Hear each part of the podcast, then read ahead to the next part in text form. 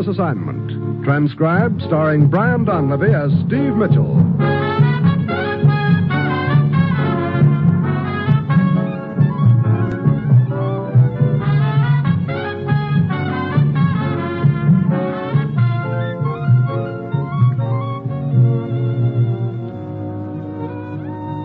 Yeah, danger is my assignment. I get sent to a lot of places I can't even pronounce. They all spell the same thing, though trouble. But when I walk into the commissioner's office, I don't realize that this assignment's going to show me that sometimes the only way to let a little light in on a deal is through a bullet hole.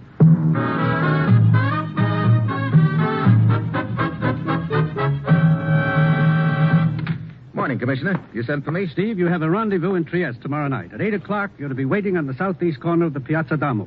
Waiting for what, Commissioner? A streetcar? Exactly. Huh? The number of the car is 17. When you board that streetcar, you'll be carrying an edition of the London Times in your left hand. You'll be contacted by a man named Sutak. What's this all about? A report on stolen U.S. atomic secrets, Steve, describing how much is known about them behind the Iron Curtain. A report smuggled out by the underground. And Sutak has the report? No, but he can probably tell us where it is. What do you mean? The man carrying the report was murdered in Trieste last night.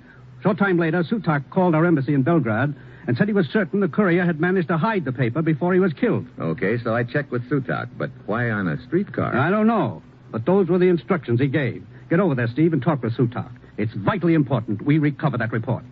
Well, that's it. You've got your assignment. Good luck.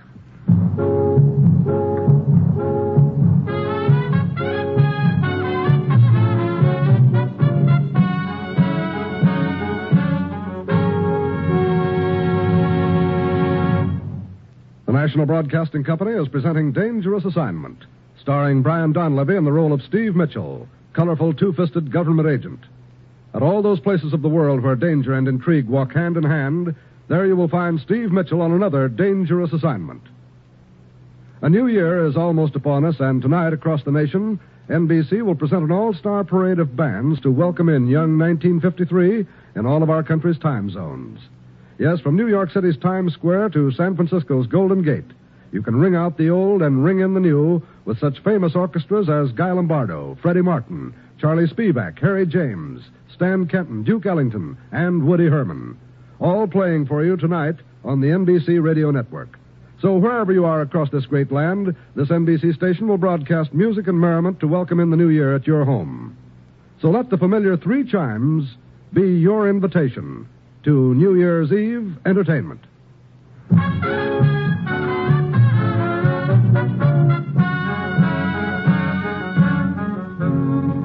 I've got my assignment. Get over to Trieste, check with a gent named Sutak, and hope he can help us recover a report that will tell us which of our atomic secrets aren't so secret. It's late Friday afternoon when my plane lands. I check in at a hotel, and at 8 sharp that night, I'm standing on the southeast corner of the Piazza Darmo. That's exactly two minutes past 8. The streetcar number 17 pulls up. I hop aboard, grab a seat, settle down to wait. Car rolls on, block after block, and I start giving the passengers the once over. There are an even dozen aboard, and I'm trying to pick out my man when a small, beady eyed gent sitting next to me leans in. Uh, pardon me. May I trouble you for a match? Will a lighter do? But of course. Thank you. I am Zagreb. We will get off at the next corner. Will we? You object? I'd feel better about it if you took your hand out of your coat pocket. Sorry, no. Now get up. Walk to the rear of the car. Slowly.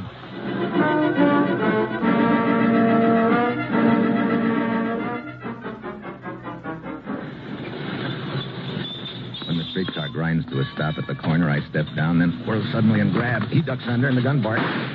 The slugs whistle past my ear, and I fall back against the car. By the time I've regained my balance, the little gent is sprinting across the street. I take after him. For a guy with short legs, he covers a lot of ground, and two blocks later, I've lost him.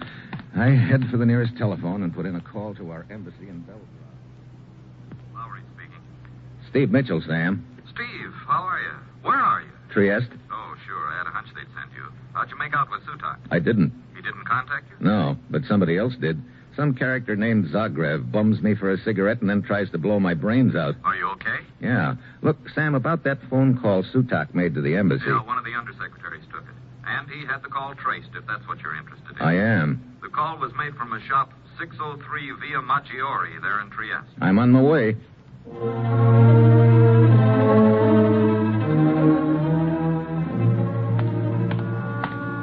603 Via Maggiore is a small tobacco shop at the end of a narrow, crooked street near the waterfront. The shades are drawn and the shop is dark, but I pound on the door.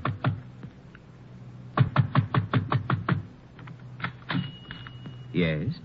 What is it, senor? I'm looking for Joseph Sutak. Who are you? What do you want with him? My name's Mitchell. Here are my credentials. Oh, yes. Yes, I see. I'm his friend, Guido. Are uh, you the man he was to meet? That's right, only we missed connections. Do you know where he is, Guido? But of course. He's working. Hmm. Where? The streetcar. He runs it. He runs the. Oh, great. No wonder that's where we were to meet.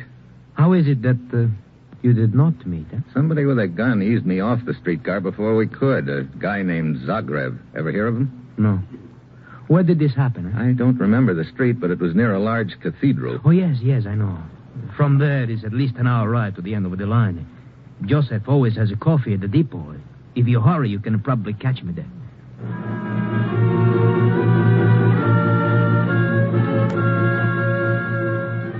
I grab a cab and follow the car tracks to the end of the line on the outskirts of the city. I check with a gent behind the coffee counter, but he hasn't seen Joseph Sutak or streetcar number 17 all evening. As I leave the depot, I notice half a dozen would-be passengers stomping up and down on the platform, and a couple of them are muttering assorted dire threats about suing the company. I double back, and half an hour later, I arrive at the other end of the line, the car barn. Uh, Joseph Sutak? No, he's not here. Where is he? Where else? Two hours ago, he took his car out. Number 17. He's somewhere along the line. Are you sure of that? Well, unless he has decided to take his streetcar across the Adriatic. That could be, Buster. Huh? I've just come from the depot at the other end of town. He didn't show up. What? That's right. No sign of Sutak or the streetcar. Uh, what foolishness is this? He must be on the route somewhere. He isn't.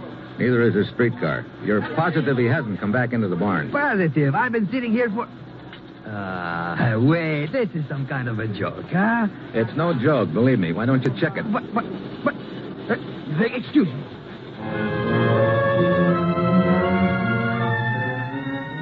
He grabs the telephone, and then his Adam's apple starts bobbing up and down like a yo-yo as he makes a few frantic calls. Finally, he hangs up, leans weakly against the desk for support. and A second or two later, the door of the office bangs open, and the short, bald-headed man comes bouncing into the room.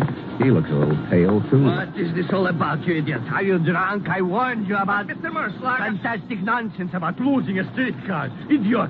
Imbecile. Look, Merschlag. And who are you? Steve Mitchell. Here are my credentials. Creden- uh, oh, an American agent, I see. I am the supervisor here. What is it you wish? I'm looking for Joseph Sutak. Seems he's disappeared. So this idiot dispatcher Armando was telling me impossible. But, Mr. Merschlag, I've called the repair shop, the watchman, the depot. No anything. There must have been a breakdown, an accident. But I've had no report. Fool, then what do you think has happened? But I don't. Do you want me to believe Sutak has vanished into thin air? His streetcar too? But I- Come, quiet. Come along, Mr. Mitchell. We'll get to the bottom of this. But, but Don't bother. Don't bother.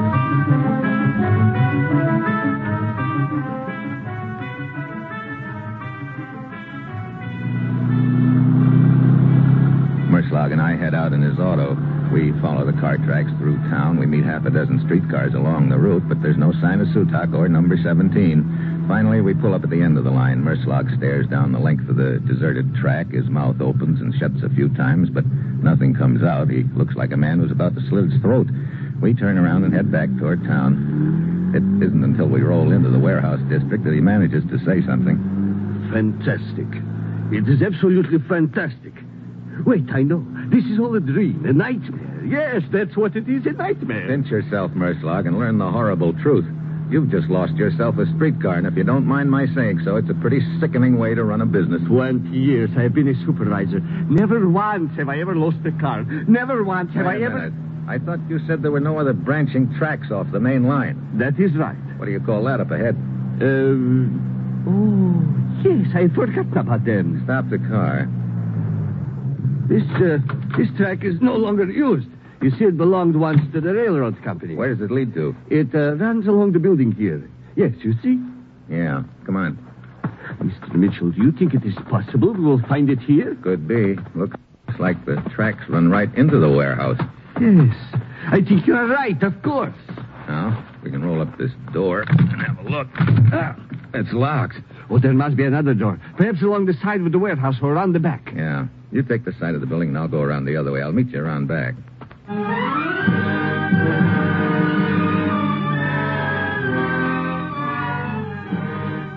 Merschlag disappears into the shadows, and I slip around the side of the warehouse. Halfway down the length of the building, I find a door. Uh, this one's locked, too. I try my shoulder to it. It doesn't budge. I move along, hugging the side of the building, and then I spot something up ahead. Someone moving in the shadows. I start to ease around a huge scrap pile, a stack of junked automobiles, broken down bathtubs, sinks, and boilers, and then I hear something rattle close by. I look up just in time to see the top of the stack start to topple. I duck, but I don't quite make it.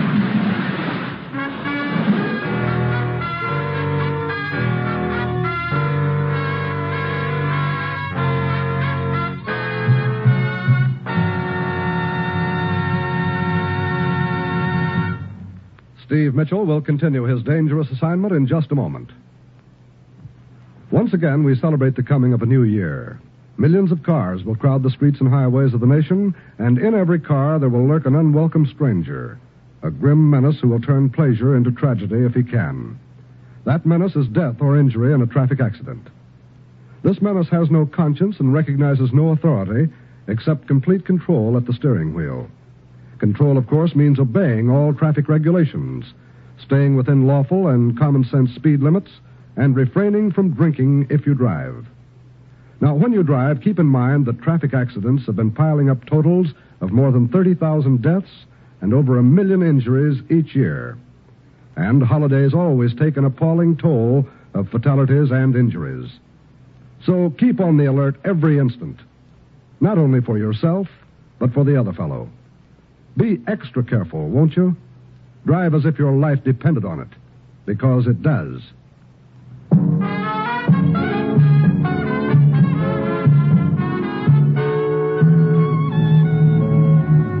Now back to Dangerous Assignment and Brian Donlevy as Steve Mitchell.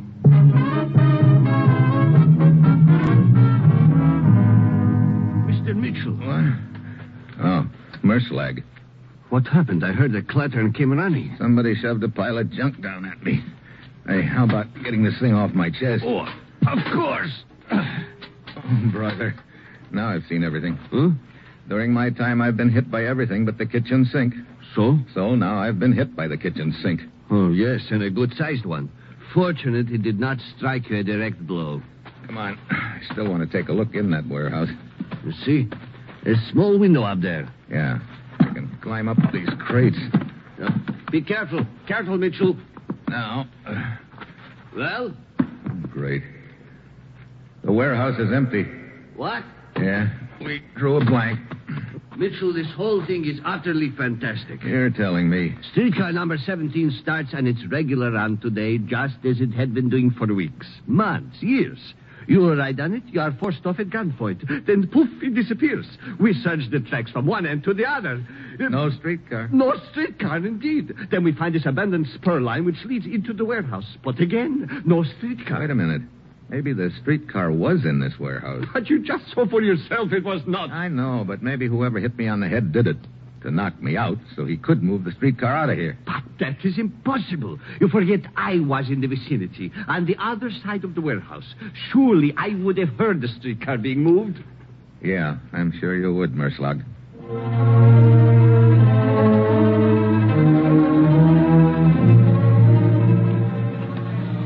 Mr. Merslot. What? Oh, oh, Armando. I'm so glad you're back. Any sign of the streetcar, Armando? No, not at all. Oh, fine. You fool to waste your time. I have men out combing every foot of track, Mr. Murslot. Have all the other cars checked in? Yes, everyone but number 17. Uh, see for yourself. Uh, number one, in. Number two, in. All right, all right, all right, all right, enough. In all my years as dispatcher, such a thing as... What have you got to complain about? You are only the dispatcher. I am the supervisor. Such a thing could ruin my entire career. Uh, which reminds me, Mr. Merschlag, the board of directors is waiting in the office to see. The board of directors. Ruin. Oh, the end. The end. Don't talk to me, Armando. The end. The broken man. Look, Armando, is there any chance that that car number 17 could have gotten back here without being checked in? Impossible. Mr. Mitchell, Huh? Remember me? Hero at the tobacco shop? Oh, sure. Sutak's friend. Eh, did you find him, eh? No, not only I did not find him, we can't even find his streetcar. What? You are joking. Some joke. But how could such a thing be? It couldn't, but it is. Look, Guido, you'd better get back to your tobacco shop.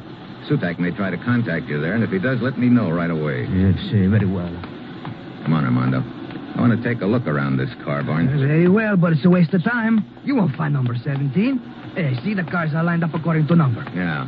I gather that big gap over there is where 17 should be. Yes, yes. This line is complete except for that. See there? The motorman has just backed number 25 into place here at the end. Uh-huh. And the other lines of cars are. What's the matter, Mr. Mitchell? Huh? Oh, nothing, Armando. I guess you're right. This is a waste of time. You might as well go back into the office. What stopped me in my tracks is a little hole in the side of our car 25, and it looks very much like a bullet hole. I remember Zagreb throwing a shot at me after he eased off the streetcar, and the shot had plunked into the side of the car. I wait until Armando leaves, and I ease casually around to the front. Number 25 is painted right on the wood like all the other cars, but when I look closer, I see a few small nail holes. A plaque with another number could have been put over it. Number 17, for instance. Part of the deal starts adding up now, but I still need a lot of answers. One thing is sure. If a switch was made, the motorman of this car is involved. I keep an eye on him. He signs in, then goes out the back of the car barn. And I tail him. He heads into the big junkyard where they keep the broken down cars and other equipment. He goes in a small shack in one corner. I ease up and peek through a crack. He's bending over a guy who's tied up on the floor, a guy who figures to be Sutak. I start toward the door, but stumble over a piece of scrap metal. The motorman comes charging out the door. I'm ready for him. I go inside and pull the gag off Sutak's mouth. Mitchell? Yeah. Here, I'll get you untied, Sutak. What happened? They've kept me here since this morning, trying to make me tell them where the document is. Come on. We better get out of here before any of his pals show up. yeah. A lot of junk stacked all over. We ought to be able to keep under cover. Yes. Look, about the document, where is it? I'm not sure. What? Wait a minute. You're the guy who telephoned our embassy in Belgrade, aren't you? Of course. You see, the member of the underground who smuggled the document out is a friend of mine. He came to me for help. They were after him. He said they would do anything to get the document back, that it had to do with stolen atomic secrets. That's right. It's a list of information stolen from us. Go on. He wanted me to hide him. My car number 17 was in the repair shop at the time. I hid him there and telephoned your embassy. I see. Then what? When I came to get number 17 this morning, I found my friend in the alley, wounded. He mumbled something about a streetcar, and then he died. Before I could do anything, Zagreb and the other motormen ran up. They knocked me unconscious and brought me here. Come, Where to? over there in the other corner of the yard.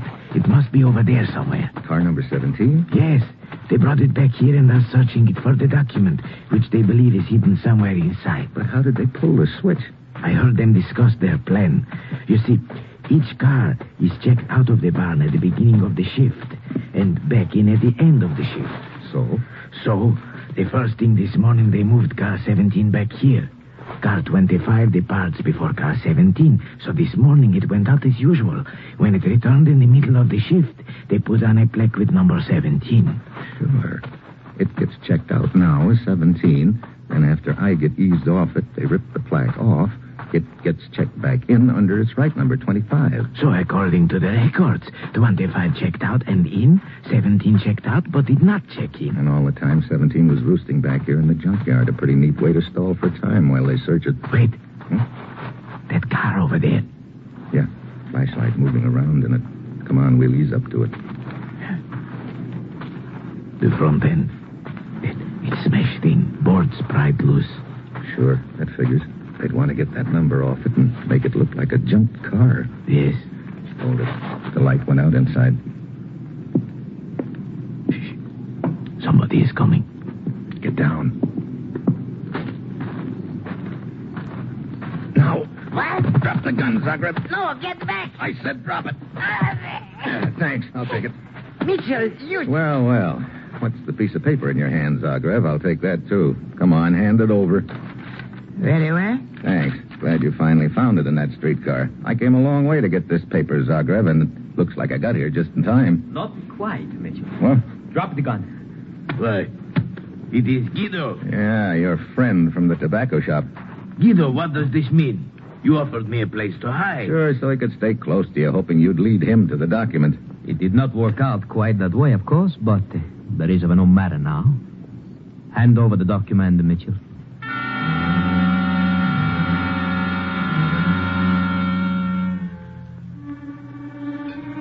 Soon as I do, Sutak and I are cooked. Then I spot something on the ground with the other junk. It's a length of pipe about ten feet long. I hold out the document as if to hand it over, then I drop it to the ground. Mitchell. He did that deliberately. Sorry, I'll pick it up. Oh, no. Oh, I won't fall for that trick, Mitchell. You bend over, pick it up, and then grab your gun on the ground, huh? Step back. I will pick it up. He says just what I want him to say. I take a step back. Guido bends over to pick up the document. Suddenly, I kick at one end of the pipe. The other end swings around and clips him on the ankle. It throws him off balance. His shot goes wild. Before he can try again, I nail him.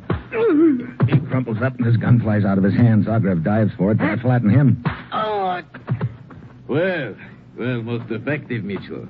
Maybe I should have saved one of them for you, Sutak, after the beating they gave you. I am quite happy this way, believe me. That was very quick thinking on your part. Well, it's lucky I spotted that length of pipe. After that, it was a breeze. Or I guess I should say a lead pipe cinch.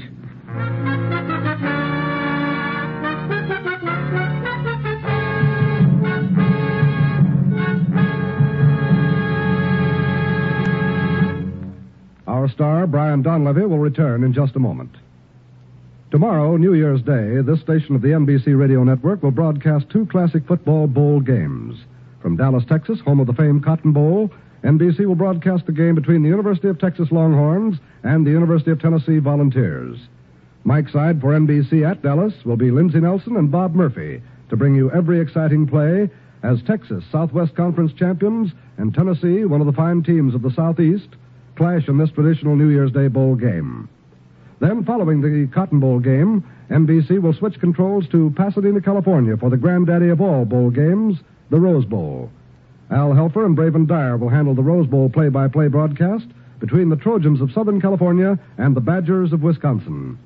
So here's our invitation to you to be set side tomorrow when NBC broadcasts both the Cotton Bowl and the Rose Bowl football games. Remember, NBC brings you the top sporting events the year around.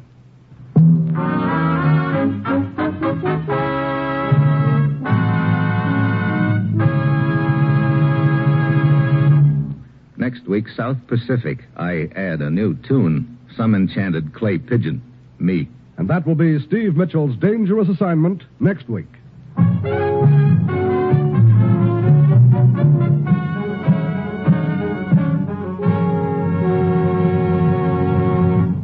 Included in tonight's cast were Paul Frees, Dan Riss, Tony Barrett, Paul Dubov, and Herb Ellis. This is John Storm speaking.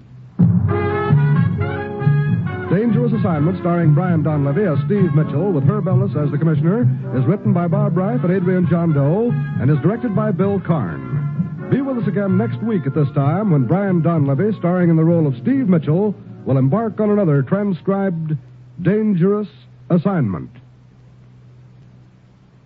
Tomorrow, hear both Truth or Consequences and Father Knows Best on NBC.